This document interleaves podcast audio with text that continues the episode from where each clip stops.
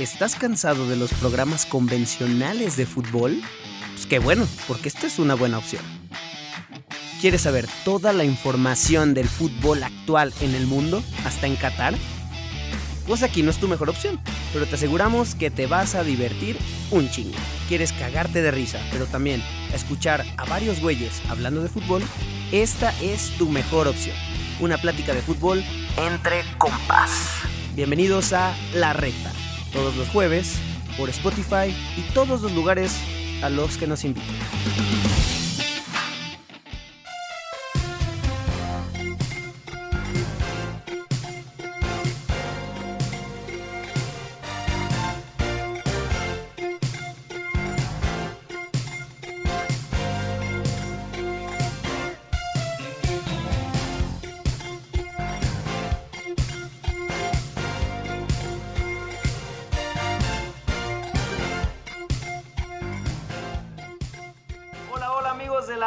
Bienvenidos, bienvenidos, un episodio más de esta segunda temporada, estamos contentísimos. Ahora sí que tenemos hoy otro invitadazo de lujo en esta segunda temporada que nos estamos vistiendo de gala y lo mejor es que ahora sí que es un chavo como nosotros, se ve hasta más joven que nosotros y eso yo creo que ahí eh, ya es un problema para el chicha y para mí, pero pues ahorita lo vamos a presentar, ya, ya, ya lo conocerán, ahorita escuchando su voz y darle primero la bienvenida a mi chicha, mi querido chicha, un episodio más de esta segunda temporada. Ahora sí que antes de presentar a nuestro eh, invitadazo de esta semana. Pues ahora sí que un verdadero honor, un verdadero placer compartir un episodio más contigo, Jorge, con nuestro gran invitado de lujo que parece que estamos en los Oscar, porque invitados de primera clase.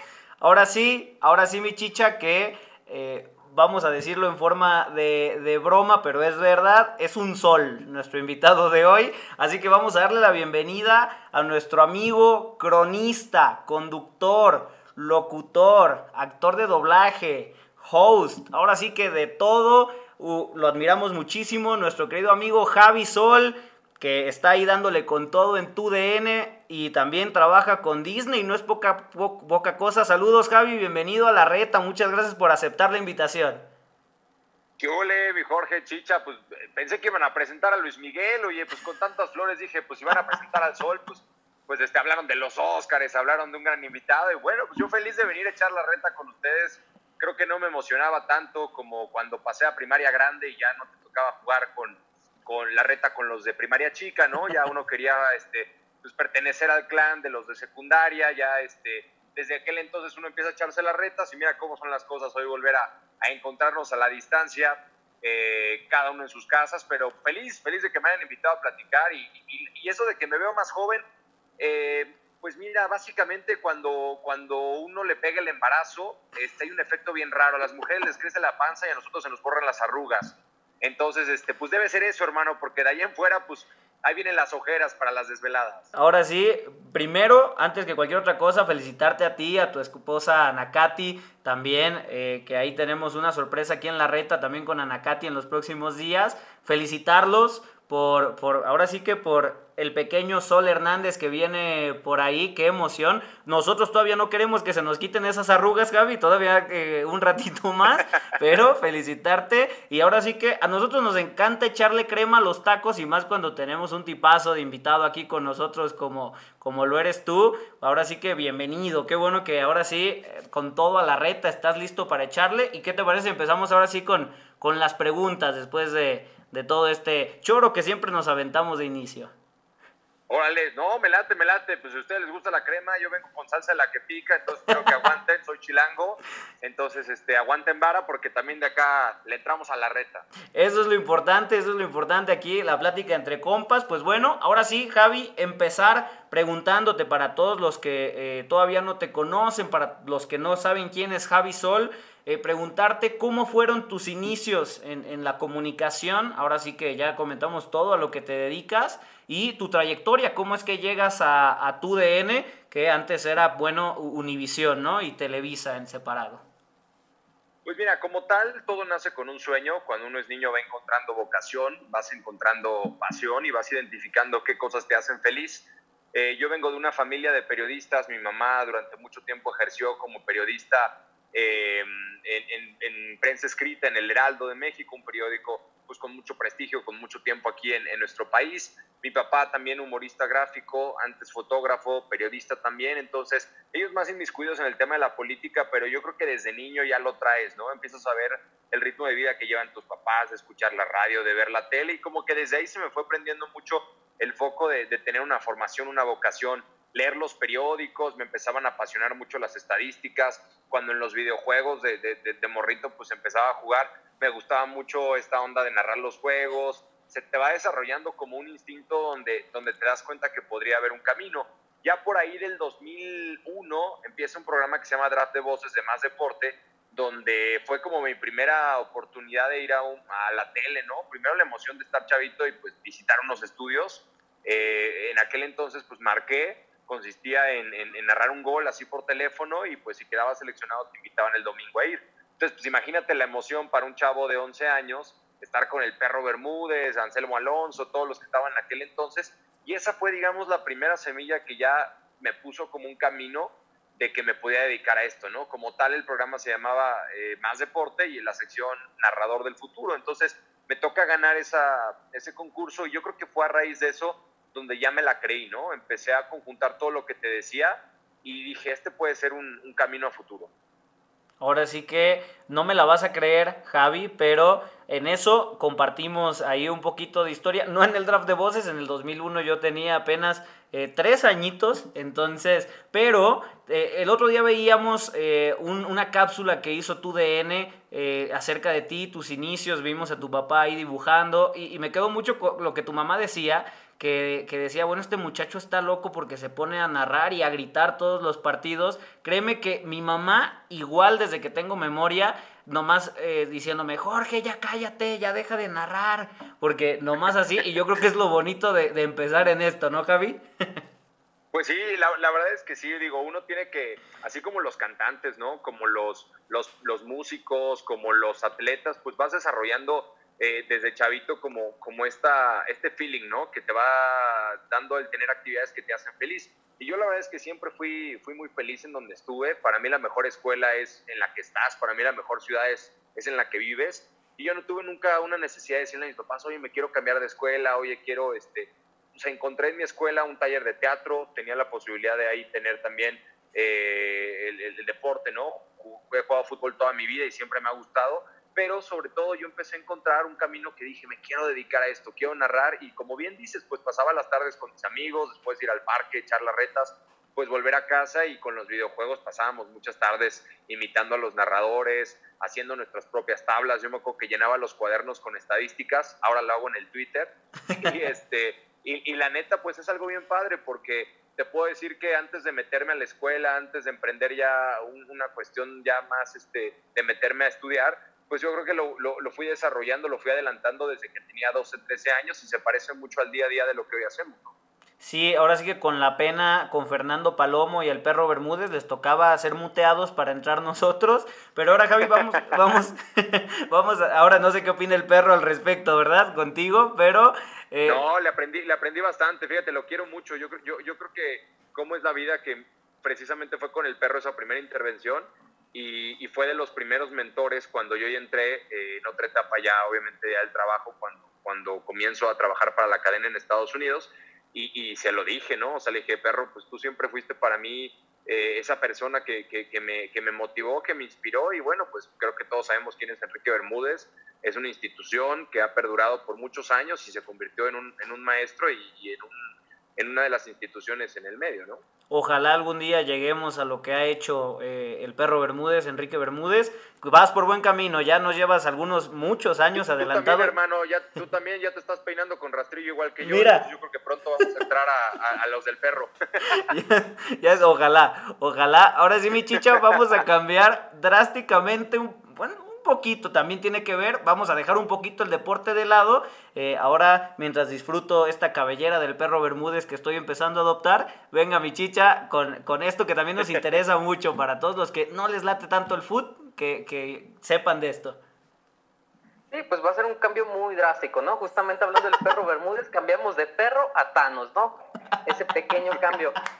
Y así que, Javi, esta pregunta es eh, en otra de tus vocaciones, que justamente también eh, lo vimos en esa pequeña cápsula de tu DN, en el que, pues, eres actor, actor de doblaje, justamente, eh, en el que has participado en muchas, muchos videojuegos, caricaturas, películas. Así que aquí la pregunta es, ¿a qué personajes has dado voz? Y pues ahora sí, ¿en qué has trabajado como locutor? Bueno, eh, esta onda de, la actuación, fíjate que era otra de las ramas que, cuando yo estaba en la secundaria, como te comentaba, yo, sabía que quería dedicarme a, los medios deportivos, pero desde siempre se me dio mucho esto de, de bromear, de imitar a, precisamente a los narradores o, a la gente de la televisión, a los maestros mismos, a los compañeros, y vas encontrando como que también hay una posibilidad de jugar un poco con, tu voz, y, fui encontrando también ahí una rama, ¿no? Que dije, ah, mira, qué padre los, los, locutores que hacen voces en los comerciales, que tu voz escuche. Eh, entonces me metí a los talleres de teatro y, tuve la oportunidad de, de, estar tres años en una, en una compañía profesional. Me quedé en un casting y fui muy afortunado porque terminando la prepa, eh, pude ir a Nueva York, pude estar en Corea, pude estar en China, pude estar en Japón con esta compañía de teatro del Thomas Jefferson y eso me dio una experiencia súper enriquecedora porque es viajar por el mundo, presentarte en teatros y esa formación actoral a la postre me abrió las puertas a conjuntar ya lo que es doblaje y locución. Yo desde el 2009 eh, empecé a tener llamados de doblaje, experimentarlo, a raíz de que Diana Santos, quien presta la voz para Minnie Mouse, Latinoamérica durante siempre. Ella siempre ha sido la voz de Minnie Mouse. Es una señora admirable recién cumplió 70 años y que lleva pues más de 60 años en los medios.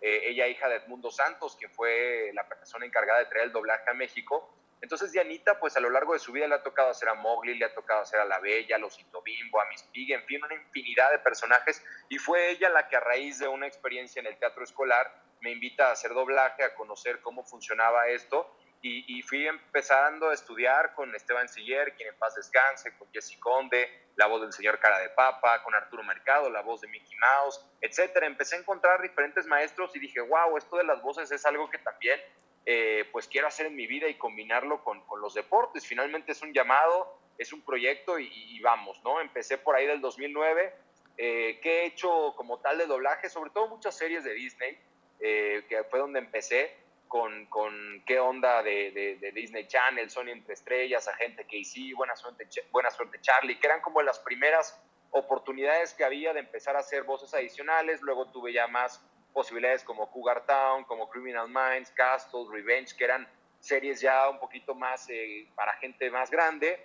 Y, de ahí, pues, eh, ir encontrando cualquier oportunidad, ¿no? Eh, cualquier llamado. Es, es, un camino donde vas creciendo de poco en poco. Hoy estoy haciendo la voz de Armando en una serie que se llama Elena de Avalor, estuvimos en Kikutowski, en Jake y los Piratas del Nunca Jamás, nos tocó estar en El Chavo del Ocho, la serie animada. Eh, películas, pues me tocó Nome y Julieta, Sherlock Gnomes, estuvimos en la del Planeta de los Simios, en fin, muchas experiencias en Río 2, me tocó ser el narrador. El, doblaje lo, más padre que tiene es que puedes trabajar en muchas, muchas, muchas, muchas eh, películas, muchas series eh, eh, a raíz de que te estés reportando y que seas constante y que seas disciplinado. Entonces, pues imagínate, en 10 años de carrera, la verdad es que, es que he disfrutado mucho los proyectos, me ha tocado trabajar con muchos directores, pero si tuviera que elegir un proyecto así, uno uno en especial, yo creo que sería prestarle voz a Disney eh, como narrador del videojuego de Disney Infinity, porque ahí era ya meterme como locutor a la voz del videojuego y la otra es haber participado en los doblajes de Star Wars, una, una, saga que para mí es la mejor en la historia del cine y que me apasiona mucho. Entonces, son dos de los proyectos más enriquecedores en los, en los que he estado. Wow, ahora sí que nos encanta esto también en, en la reta, Javi, porque no, no, es solo la pasión que tenemos por el fútbol, ¿no? También es conocer este otro lado de, de, de nuestros amigos que vienen aquí y, y nos dan chance de charlar con ellos el doblaje es padrísimo y ahora que comentas tantas series, eh, ahora sí que Chicha y yo por lo menos crecimos con tu voz, ¿no? O sea, muchos personajes. A mí me tocó también ver esta serie de eh, Revenge, que es muy buena y también tocó hacer el, doblaje. Entonces, ahora sí que muchos, muchos personajes, la locución de Disney, por ahí en, sus redes sociales, amigos, si pueden ver sus historias destacadas, tiene ahí un, un corto de estos muy padres que hace Disney con Mickey y, Mini y compañía, eh, eres la voz eh, de locución, así como, como en el videojuego, ¿no? El doblaje es algo padrísimo, yo creo que muchos eh, nos encanta esa parte y, es, creemos que es complicado, ¿no? Y eso voy a la pregunta, ¿qué consideras tú que es lo más complicado en este mundo de, del doblaje y la locución? Y, cómo hacer ahora sí que un buen doblaje o una buena locución en, en algo así, ¿no? Que a como nos cuentas, ya nos pegaste la motivación porque se ve que te apasiona también. No, me encanta. Es algo que yo cuando, cuando entré a los medios deportivos dije, o sea, jamás voy a dejar. Eh, la verdad es que agradezco mucho que la vida me haya permitido encontrar eh, personas muy talentosas dentro de este mundo del doblaje y la locución, que es un círculo cerrado, también es cierto. Para entrar, pues tienes que ser constante, ¿no? Como te decía, pues mis inicios 2009 yo tenía 20 años, entonces en la medida que uno se reporta, en la medida que uno hace sala, que los directores te ven, que inviertes tus tardes, que puedes estar ahí para hacer los castings, para mandar tus demos. Lo mismo con las agencias de locución. Tienes que estar todo el tiempo identificando en dónde puedo tomar talleres, quiénes son los maestros indicados. Hoy hay gente muy talentosa que da, da sus cursos y eso te va abriendo y te va dando herramientas. Finalmente todos nacemos con la voz, pero el chiste es aprender a darle un buen manejo de voz para que puedas encontrar un espacio en, en, en diferentes áreas, ¿no? Toda voz puede hacer doblaje.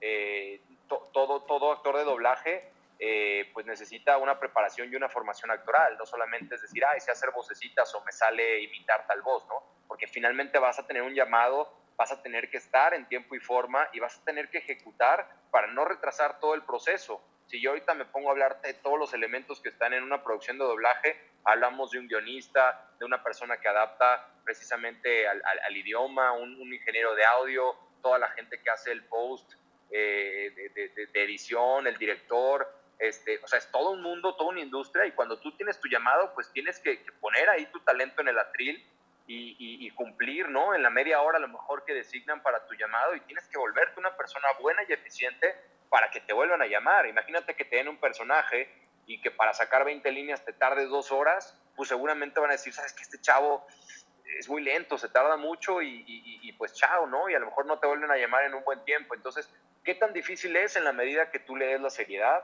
en la medida que tú te pongas a estudiar, que llegues bien preparado, que te sepas reportar, que hagas un buen demo, que tengas una buena carta de presentación? Y yo creo que es un camino de verdad bien padre, porque no le ponemos cara a todas esas personas que nos han acompañado en la infancia. Yo, la verdad, pues te puedo mencionar las series y las series tienen peso. La realidad es que todavía no llego a los alcances que yo quisiera en el doblaje, pero te puedo hablar de una lista de 50 personas, de gente que son voces muy emblemáticas con las que todos crecimos en las caricaturas y yo quiero emularlos, yo quisiera mantenerme en este medio eh, y poder eh, hacer protagónicos en series, en películas, con personajes que se queden marcados ahí en la historia, ¿no? Qué chido que puedas combinar esas dos pasiones. Como lo comentas, la lista es larguísima, ¿no? Eh, lo comentas con, con, Diana Santos, está Humberto Vélez, está Arturo Mercado, su hijo Arturo Mercado Jr., ahora también el mismo Broso, ¿no? El mismo Víctor Trujillo. Sí, Víctor Trujillo. Eh, eh, o sea, que son... que es el señor increíble. Y ahí es donde yo quiero pegarle, Jorge, porque mira, hoy la, gran ventaja de tener una vitrina como es la televisión, de que la gente te identifique porque te vean en las noticias, porque te vean eh, como cronista deportivo, creo que también puede ser una puerta para que mañana, eh, vamos, cuando se abra una oportunidad de hacer un nuevo casting, un nuevo personaje, pues yo esté fortalecido desde raíz, ¿sabes? O sea, que no sea como un improvisado de que digan, ah, este lo invitaron porque es famoso. No, y que cuando volteen digan, no, este chavo empezó desde el 2009 haciendo voces adicionales, extra, y mira, ya tiene su carrera, ya tiene su, su camino, y eso va a ser una ventaja por si mañana llega una marca por si mañana llega una producción y que dicen, ah, yo quiero a Javi Sol para mi personaje de esta película. Yo quiero estar preparado porque respeto mucho a la gente que hace el doblaje y no quiero ser un improvisado. Por eso siempre me, he propuesto eh, pues no dejar de reportarme. Desafortunadamente el doblaje no es tan bien pagado como en otros países, pero no importa porque es la presencia de estar, es la satisfacción de pertenecer y, bueno, pues en la medida que uno sepa combinar, pues bienvenido sea, ¿no? No le viene nada mal a alguien un llamado donde vas acumulando y haces ya tu guardadito y al mes puedes tener algo, algo bueno también en lo que te deja el doblaje. Qué chido, qué chido que lo complementes. Y ahí está, amigos, a todos los que les guste el doblaje, pues ahí están los consejos de, del buen Javi. Ahora sí que eh, están buenísimos a los que nos gusta también esa parte, pues está muy chido. ¿Y tú qué opinas, Chicha? Y ahora, para cerrar con esto del doblaje y la locución, una buena pregunta para, para el buen Javi después de todos estos consejos para seguirlos. Y estamos seguros que Javi va a conseguir ese protagónico que, que, que anhela. Y es justamente lo que mencionas, Jorge, eh, buscar este, este lugar en el que ya no sean solamente voces adicionales. Si bien es una pasión de Javi, creo me recuerda mucho, todavía no tiene el placer de conocerte, Jorge, pero hace tiempo vino a nuestra universidad Pepe Toño Macías, también un gran maestro de la locución. Eh, justamente nos, nos, comentaba lo mismo que Javi, eh, pues no es un trabajo muy bien pagado, pero sin embargo la pasión que, que efectúa el actor es increíble es lo que tiene mayor peso. Y justamente aquí, Javi, sería preguntarte, ¿cuál sería tu mayor pasión? ¿Tienes alguna meta, algún personaje en el que quisieras prestar tu voz? ¿Algún videojuego, una saga, una película en la que tengas esa espinita en la que quisieras salir? Bueno, primero quisiera, ahora que mencionaste a Pepe Toño Macías, agradecerle mucho. Fue precisamente con Pepe Toño con quien tuve la oportunidad de hacer la película Río 2. Eh, él me invita a narrar eh, un personaje que, no sé si ustedes recuerden en la película, en algún momento están jugando ahí eh, los del Amazonas, ¿no? Los, los azules contra los rojos, las guacamayas. Y bueno, eh, junto a Luis Alfonso Mendoza, quien en paz descanse, también maestro, gran actor de doblaje, me toca hacer a los narradores, ¿no? De aquel, de aquel episodio donde están jugando fútbol ahí en Brasil, los, los, los loros, las, las guacamayas. Y bueno, fue una experiencia muy padre trabajar con Pepe Toño a quien también admiro mucho eh, por su, por su gran carrera. Eh, y, entrando ya más en, tu pregunta específica, yo creo que esto es una cuestión de, estar. Eh, afortunadamente los proyectos siempre se están renovando, siempre van a haber películas nuevas que vienen en camino, los superhéroes siempre tienen la versión de los 90 y luego regresan, entonces, pues, ¿qué, ¿qué, me gustaría que pasara de aquí a 10 años? Pues sí, hacer un personaje emblemático, ¿no? De estos que llamamos protagónicos, imagínate este, estelera, este, ah, ya se me Estelarizar. Se me lenguó la traba, esteralizar. Iba a decir este, esterilizar, estoy pensando como en perro, no sé qué estoy pensando. No, no, no. Ya estás pensando en, en, las mamilas para tu bebé, Javi. Exactamente, exactamente, ¿no? No, no, no, pues, eh, ¿qué, ¿qué, te digo? Pues un personaje, imagínate pegarle a, un, uno de estos como, como lo que se volvió Goku, ¿no? Imagínate cuando llegó Goku o Dragon Ball, nadie se imaginaba lo que iba a ser la serie, o cuando comenzaron los supercampeones, o de estas caricaturas que terminan siendo booms, como Los Simpsons. Imagínate pegarle a, un personaje así, pero yo creo que el traje no va a estar a la medida. El chiste es estar, ponerlo mejor, y bueno, si resulta un éxito la caricatura, afortunado será uno de estar ahí. ¿Qué quiero hacer? Mantenerme con la gente de Disney, reportándome constantemente para que me consideren, para que vean que hay disposición, para hacer pruebas de voz, pruebas de, personajes. Y, imagínate estar en uno de Pixar, que también sería algo que, quisiera, ¿no? Creo que las películas de Pixar a todos nos, nos roban el corazón, sobre todo porque el doblaje de las películas de Disney pues siempre se ven casi en familia. Entonces casi siempre las películas de Pixar las vemos en español ya las de Avengers, ya las de a lo mejor otro tipo de, live action, solemos verlas en el idioma original y no todos identifican la voz. Pero creo que en un personaje de caricatura sería, sería un sueño. No sé tú, Chicha, pero yo ya vi a Javi con esa voz que tiene dándole voz al próximo Batman. Ahora que decía. un poquito más aguardientosa la necesito, pero sí, sí, sí, estaría chido, ¿eh? Sí, y, como lo comentas, en lo personal, y lo he platicado con Chicha, las películas para niños se ven en español, Javi. O sea, no creo que hemos tenido la oportunidad de, no sé, ver Toy Story en inglés y no es lo mismo, no, no, no es lo mismo Monster Sing, ¿no? No es lo mismo escuchar a Víctor Trujillo que la versión en inglés, digo, porque así crecimos y, yo creo que es lo bonito, aparte que se adecua a un lenguaje hasta para los adultos que llevan a sus hijos, ¿no? A, a ver estas películas. Sí, lo que te decía, ¿no? El rol de la adaptación de guion y poder encontrar esas palabras, esa frase, además de que el doblaje, de verdad, para toda la gente que nos está escuchando, se van a maravillar. O sea, es como entrar a un mundo desconocido donde tú te metes a, YouTube y empiezas a ponerle actores de doblaje mexicanos.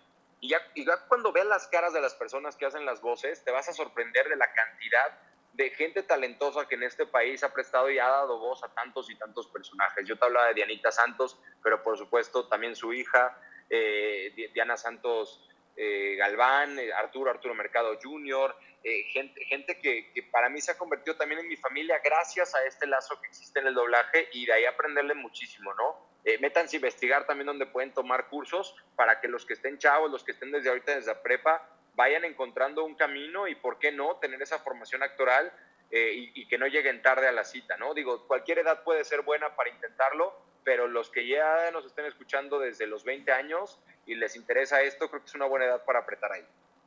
Ahora sí que estamos ahí casi, casi a tiempo, mi chicha. Qué chido, qué chido que se pueda combinar de, de, esta manera y que tengas aparte estas dos familias, la familia deportiva, la familia actoral.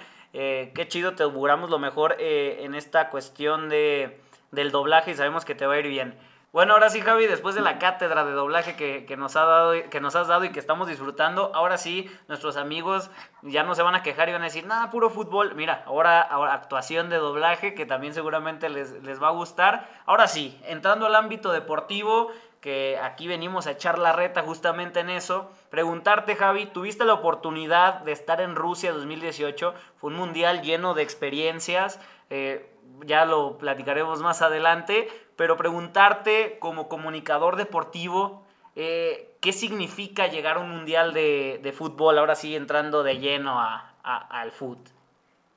Pues fíjate, muchísimo porque los que nacemos amando el fútbol, pues creo que es la gran ilusión, ¿no? El poder participar, primero experimentarlo como, como aficionado. Yo siempre quise eh, poder vivirlo, me tocó el del 94, pues muy niño, no pude ir a Estados Unidos, que a lo mejor hubiera sido más accesible.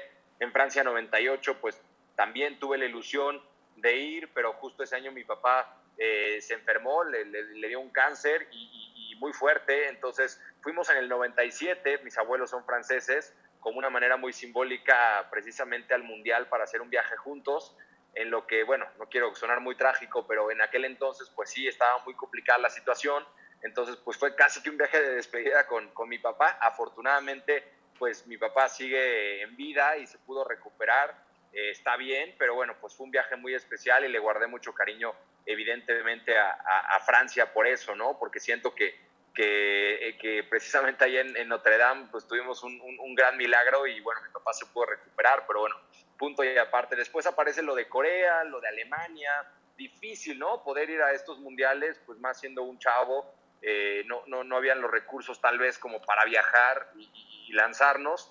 En Sudáfrica me toca estar haciendo teatro y, y, en Brasil 2014, fíjate, fue una historia muy particular para que no bajen las, los brazos los que les toque de pronto también sufrirlas, que en los medios siempre pasa. A mí me toca un recorte eh, en mayo del 2014, antes de, de, del Mundial, y yo trabajaba en aquel entonces para Televisa, pero para Televisa Radio en TDW, y prestaba la voz también para Univisión TDN, que era el canal eh, de TDN que tenía también contenidos. Entonces, pues siendo de los más chavos, me voy yo a España, cumplí 25 años en mayo, me voy de vacaciones y cuando regreso, pues me había tocado la tijera, ¿no? Entonces, pues imagínate la, frustración, yo tenía 24 años con todos los sueños por delante, me toca el tijeretazo y, y, bueno, pues con ello obviamente ya no me podía ir al Mundial. Entonces Brasil 2014 pues me dolió mucho porque yo tenía mis ahorros, iba a ser el primer Mundial donde iba a ir, donde iba a ir y cuando me toca este recorte, pues ya no iba a poder utilizar mi dinero para irme al mundial. Entonces me compré las 32 camisetas de los equipos y dije, ¿sabes qué? Voy a hacer mi canal de YouTube, voy a empezar a hacer mis contenidos en redes sociales y le invertí. Me compré las 32 playeras y yo quería vender ese proyecto a, alguna marca o algo. Y pues no, no, no, no funcionó, pero eh, como son las cosas que como a la semana de que me habían cortado, se abre un casting, entro nuevamente a Televisa, pero a través de, Jordi Rosado, que había un programa que se llamaba el Agua, y entonces otra vez estaba en las mismas instalaciones trabajando, pero bajo otra, otro departamento, y de ahí, gracias a el Agua y al Twitter, fue que, que me invitaron a ser reportero para, para Univisión. Pero entonces te cuento todo esto, porque imagínate pues todo lo que yo había vivido durante 30 años de querer estar en un mundial, y fue en Rusia donde ya pude ver eh, pues cristalizado todo este sueño de haber vivido el proceso. Yo entré a Univisión en agosto de 2014, conozco a Yana Katy que tenía el mismo sueño y cuatro años de estar trabajando como reportero, empezar a tener partidos como narrador, estar en cancha, empezar a hacer cosas y llegar al mundial, pues fue lo máximo, ¿no? Estar 40 días de sol a sol, ahí en la madrugada en la Plaza Roja, me tocó a mí hacer todas las ediciones de Fútbol Club, de Contacto Deportivo, no narrar, pero, pero bueno, pues viví el Mundial de principio a fin, pude experimentarlo y ahora mi objetivo después de Rusia fue quiero llegar a Qatar, pero narrar. Una de las metas, mi chicha, que tenemos mucho y qué, qué historia nos acaba de contar Javi. Wow, es que nos tiene, ahora sí que Javi, no es porque estés aquí, la neta es que nos tienes impactados con las historias que nos, que nos cuentas. Está buenísima, pero venga, Chicha, justamente tuvo la oportunidad de estar allá en Rusia. Ojalá que en Qatar se le dé narrar, pero queremos una buena anécdota de ese mundial, ¿sí o no, mi Chicha? Sí, claro que sí. A ver si Javi tiene por ahí unas escondidas, alguna anécdota que nos quisiera contar. Porque justamente eh, la reta se trata de estas historias detrás de cámaras, ¿no? De saber qué es lo que hace el narrador, qué es lo que hace el conductor fuera de cámara. Lo vemos y no, pues sí, Rusia está muy chido, la afición mexicana se hace notar, pero en realidad, ¿qué, ¿alguna anécdota, Javi, que tengas por ahí escondida que nos quisieras contar?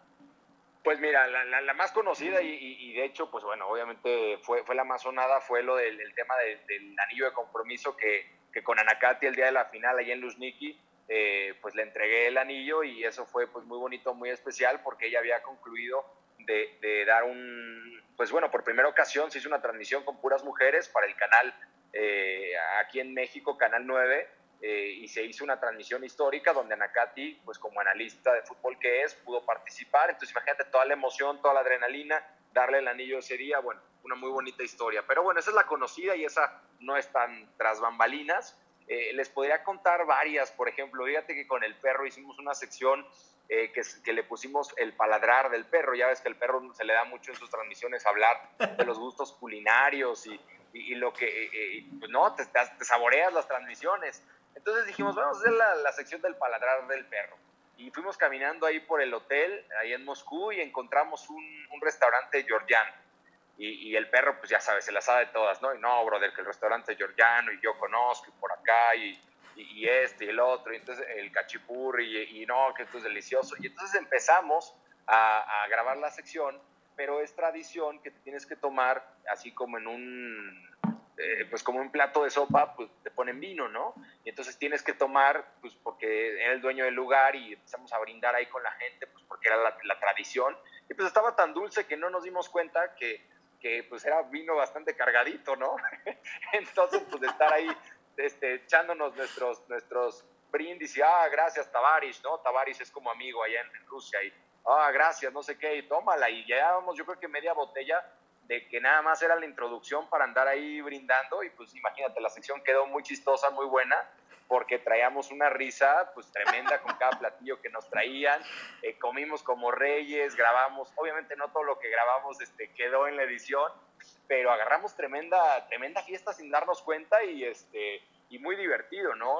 Como te decía hace rato, pues con mi historia con el perro es algo que yo siempre voy a recordar, este, pues que tal vez no se ve plasmado en una cámara, pero estar al lado y tener como amigo a alguien a quien admiraste, alguien que, que, que algún día fuiste como niño a un concurso, o sea, yo tener a Enrique al lado, pues para mí fue un momento mágico, ¿no? De voltear y decir, estoy tomando un vino, estoy cenando, estoy compartiendo mi alegría de estar en un mundial con, con, este, con este señor que puedo considerar mi brother, ¿no? Y esa fue una, una muy bonita porque fue muy a lo personal.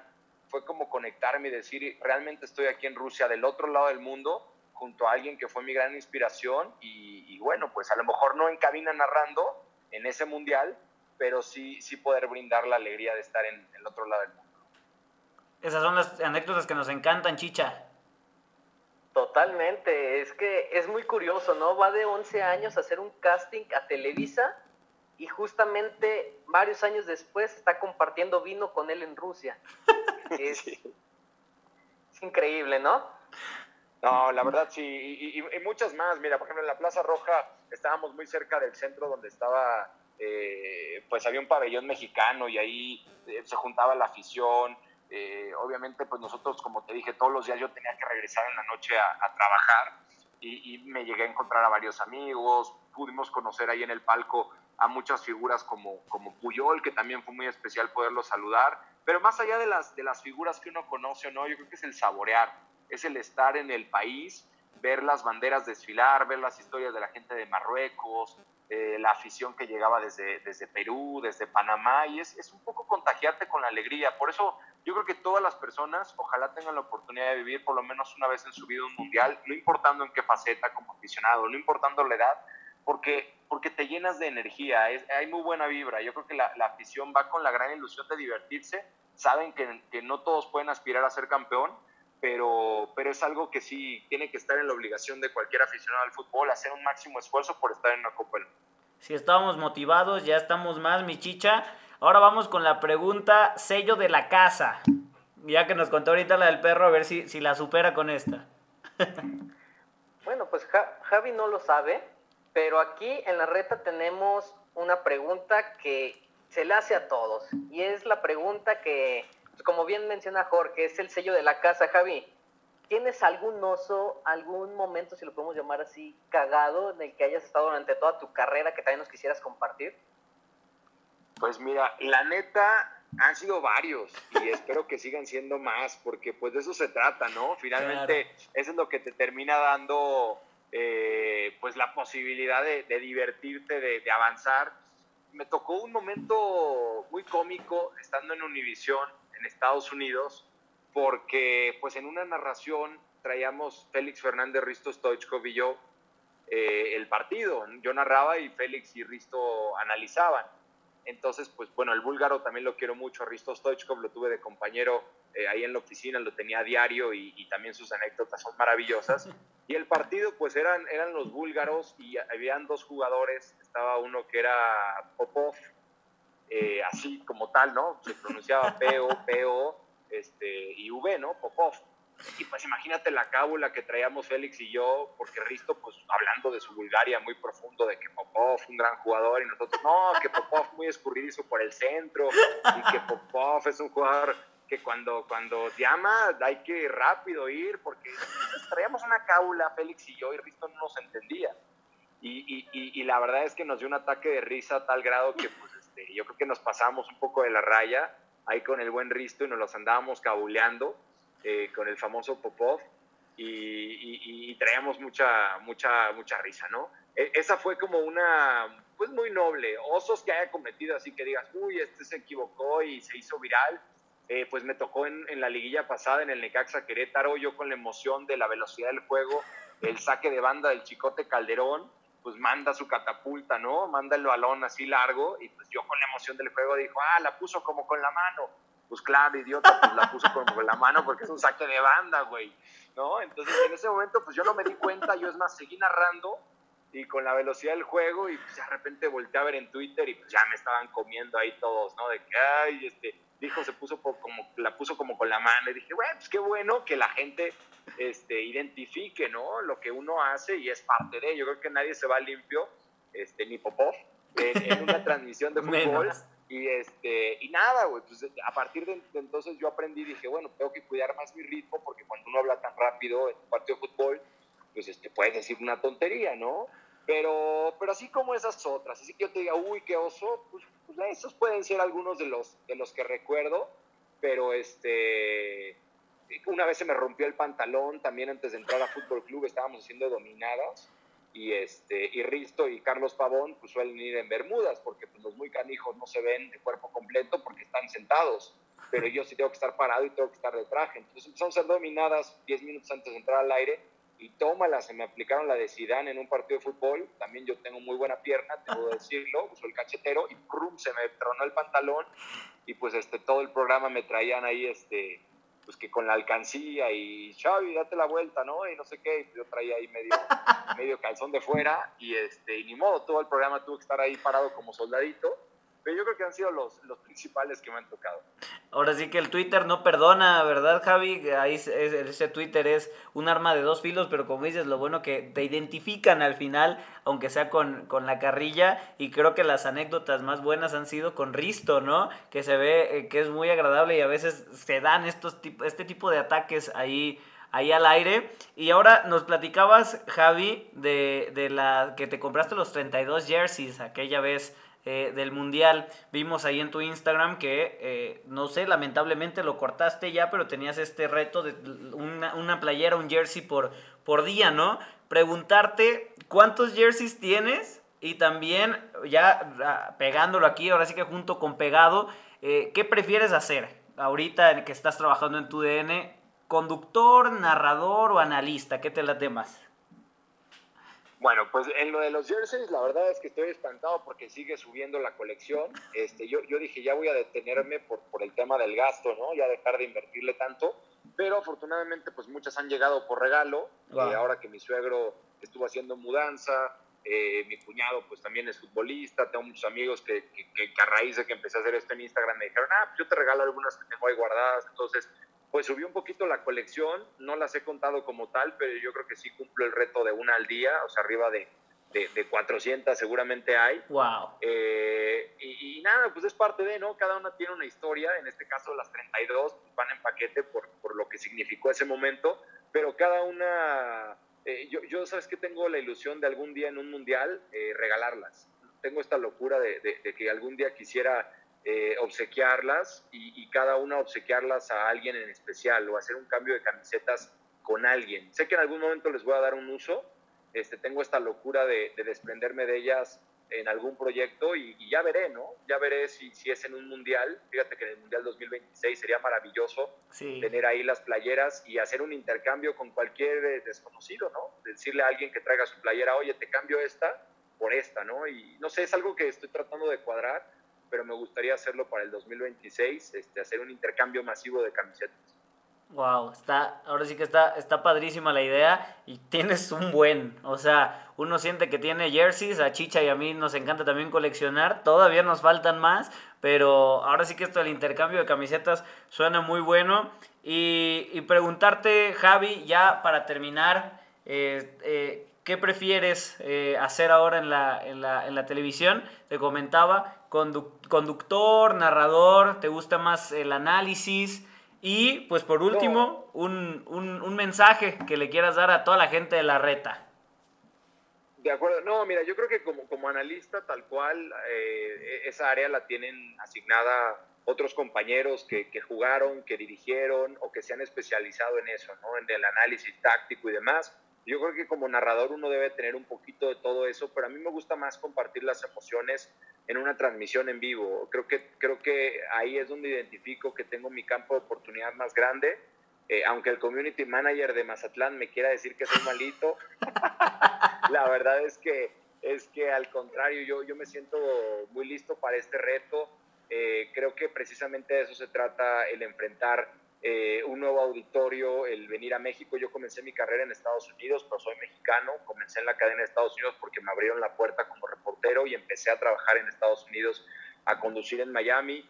Eh, pero yo quiero explotar en este auditorio mexicano y, y, por supuesto que tengo muy claro cuáles son mis ideales. Yo quiero estar como conductor y como narrador, lograr meterme en un, en un, en un grupo que es cerrado, que no es privilegiado y que, y que esto no es de un chispazo, de ganar un concurso, o de, o de pegarla, o de volverte famoso, viral, o tener muchos seguidores. Esto es de constancia, esto es de lograr un equilibrio en el cual vas a saber que a mucha gente no le agrade tu estilo, mucha gente no va a estar de acuerdo en tu camino, te van a juzgar por tu nombre, por tu apellido, por, por, por tu físico, eh, pero tenemos que afrontarlo, ¿no? Creo que como intérpretes, como, como personas que nos dedicamos a, a, transmitir emociones, pues tenemos que estar abiertos a eso, a la crítica, a tomar las constructivas, a desertar las que son de mala leche y sobre todo crecer, eh, ir, ir, haciendo prueba y error. Yo soy muy exigente, todos los partidos que hago, todas las participaciones que hago en televisión, un noticiero, un programa, los grabo y los vuelvo a ver. No por la egoteca, no por verme en la tele y decir, ah, soy yo, sino para aprender qué hice bien, qué hice mal, me favorece este look, eh, brillé mucho, se me olvidó maquillarme, eh, mi voz estuvo con, con credibilidad, eh, la cagué en esto, repito, dije muchas veces esta muletilla, todo eso te va construyendo una mejor persona que a cuadro eh, o, que, o que en radio o que en doblaje o en locución te va haciendo una persona pues, mucho más completa. Entonces, ¿qué quiero hacer? Cumplir mis sueños, narrar un mundial, estar en unos Juegos Olímpicos y, seguir creciendo, convertirme en una institución en esto, pero solo lo voy a lograr si logro mantenerme 30 años de carrera, ¿no? Por más eh, narrador estelar que pueda llegar a convertirme, por más narrador que algún día haga la selección, los partidos de Chivas, América, eh, Champions, eso no importa si no logro mantenerme vigente por 10 o 20 años. de nada va a servir tener una rachita. Lo importante de esto es mantenerse, mantenerse y, esta carrera es lo que te da, ¿no? No, es, no es de velocidad, tampoco es de resistencia, sino es de constancia. Ahora sí que una reta llena de consejos y como lo comenta Javi, mantenerse y seguir, pues ahora sí que chingándole, ¿no, Javi? Como, como decimos aquí en el país, pues dándole y dándole y dándole hasta, hasta que nos podamos mantener. Pues ahora sí que agradecerte. Por ahí eh, se nos enojó el community manager de, Mazatlán, pero yo creo que también ahí les comentaba sabiendo que algo así ibas a, recibir y es parte de, ¿no? Eh. Es, parte del, del cotorreo. Ya, ya, los, ya me muero por narrarlos, tengo muchas ganas de narrarlos, este, este, para mandarle saludos a mi tía Úrsula desde Michoacán. no, no es cierto, la, la, verdad es que es parte de las redes sociales y, lo más importante es no tomarse las cosas personales. Este, yo creo que estamos, estamos, como te dije, expuestos siempre a, a escuchar y a crecer y invitar a los chavos que también no le tengan, ahora sí que sin miedo al éxito, como, como dice el buen Paul de la barra de los mamados eh, de praderas y, eso es así de fácil, ¿no? Eh, es, no tener miedo al, rechazo y yo te podría contar cosas muy oscuras ya en otra emisión de, la reta que también te toca ver, te toca malas caras, te toca también acuchilladas por la espalda, pero pues tienes que aprender que así es esto y, tú tienes que seguir caminando. Mira, si alguien te clava un puñal por la espalda y sin albur, es porque tú vas por, por, por enfrente de ellos, ¿no? O sea, o quien habla a tus espaldas, pues es porque están atrás de ti. Entonces tú tienes que seguir convencido cuáles son tus ideales, eh, ser muy autocrítico y no tener miedo al rechazo. Un locutor le han dicho que no 99 veces este, de los 100 castings que, que, hizo para quedarse con el personaje. Un locutor también constantemente manda tres castings al día y se queda a lo mejor en dos a la semana. Entonces, pues hay que seguirle dando, creer en uno ser autocrítico y, mantenerse inspirados y seguir inspirando. Qué bueno que, lo entiendas así, Javi. Ahora sí, Chicha, rápido el mensaje que ibas a decir. ¿A quiénes juntamos hoy ya para despedirnos? Pues ya para despedir este episodio, nada más la tripleta de miedo en la reta, comandada por Xavi Sol, Jorge Iniesta y el Chicha Messi. Venga, no.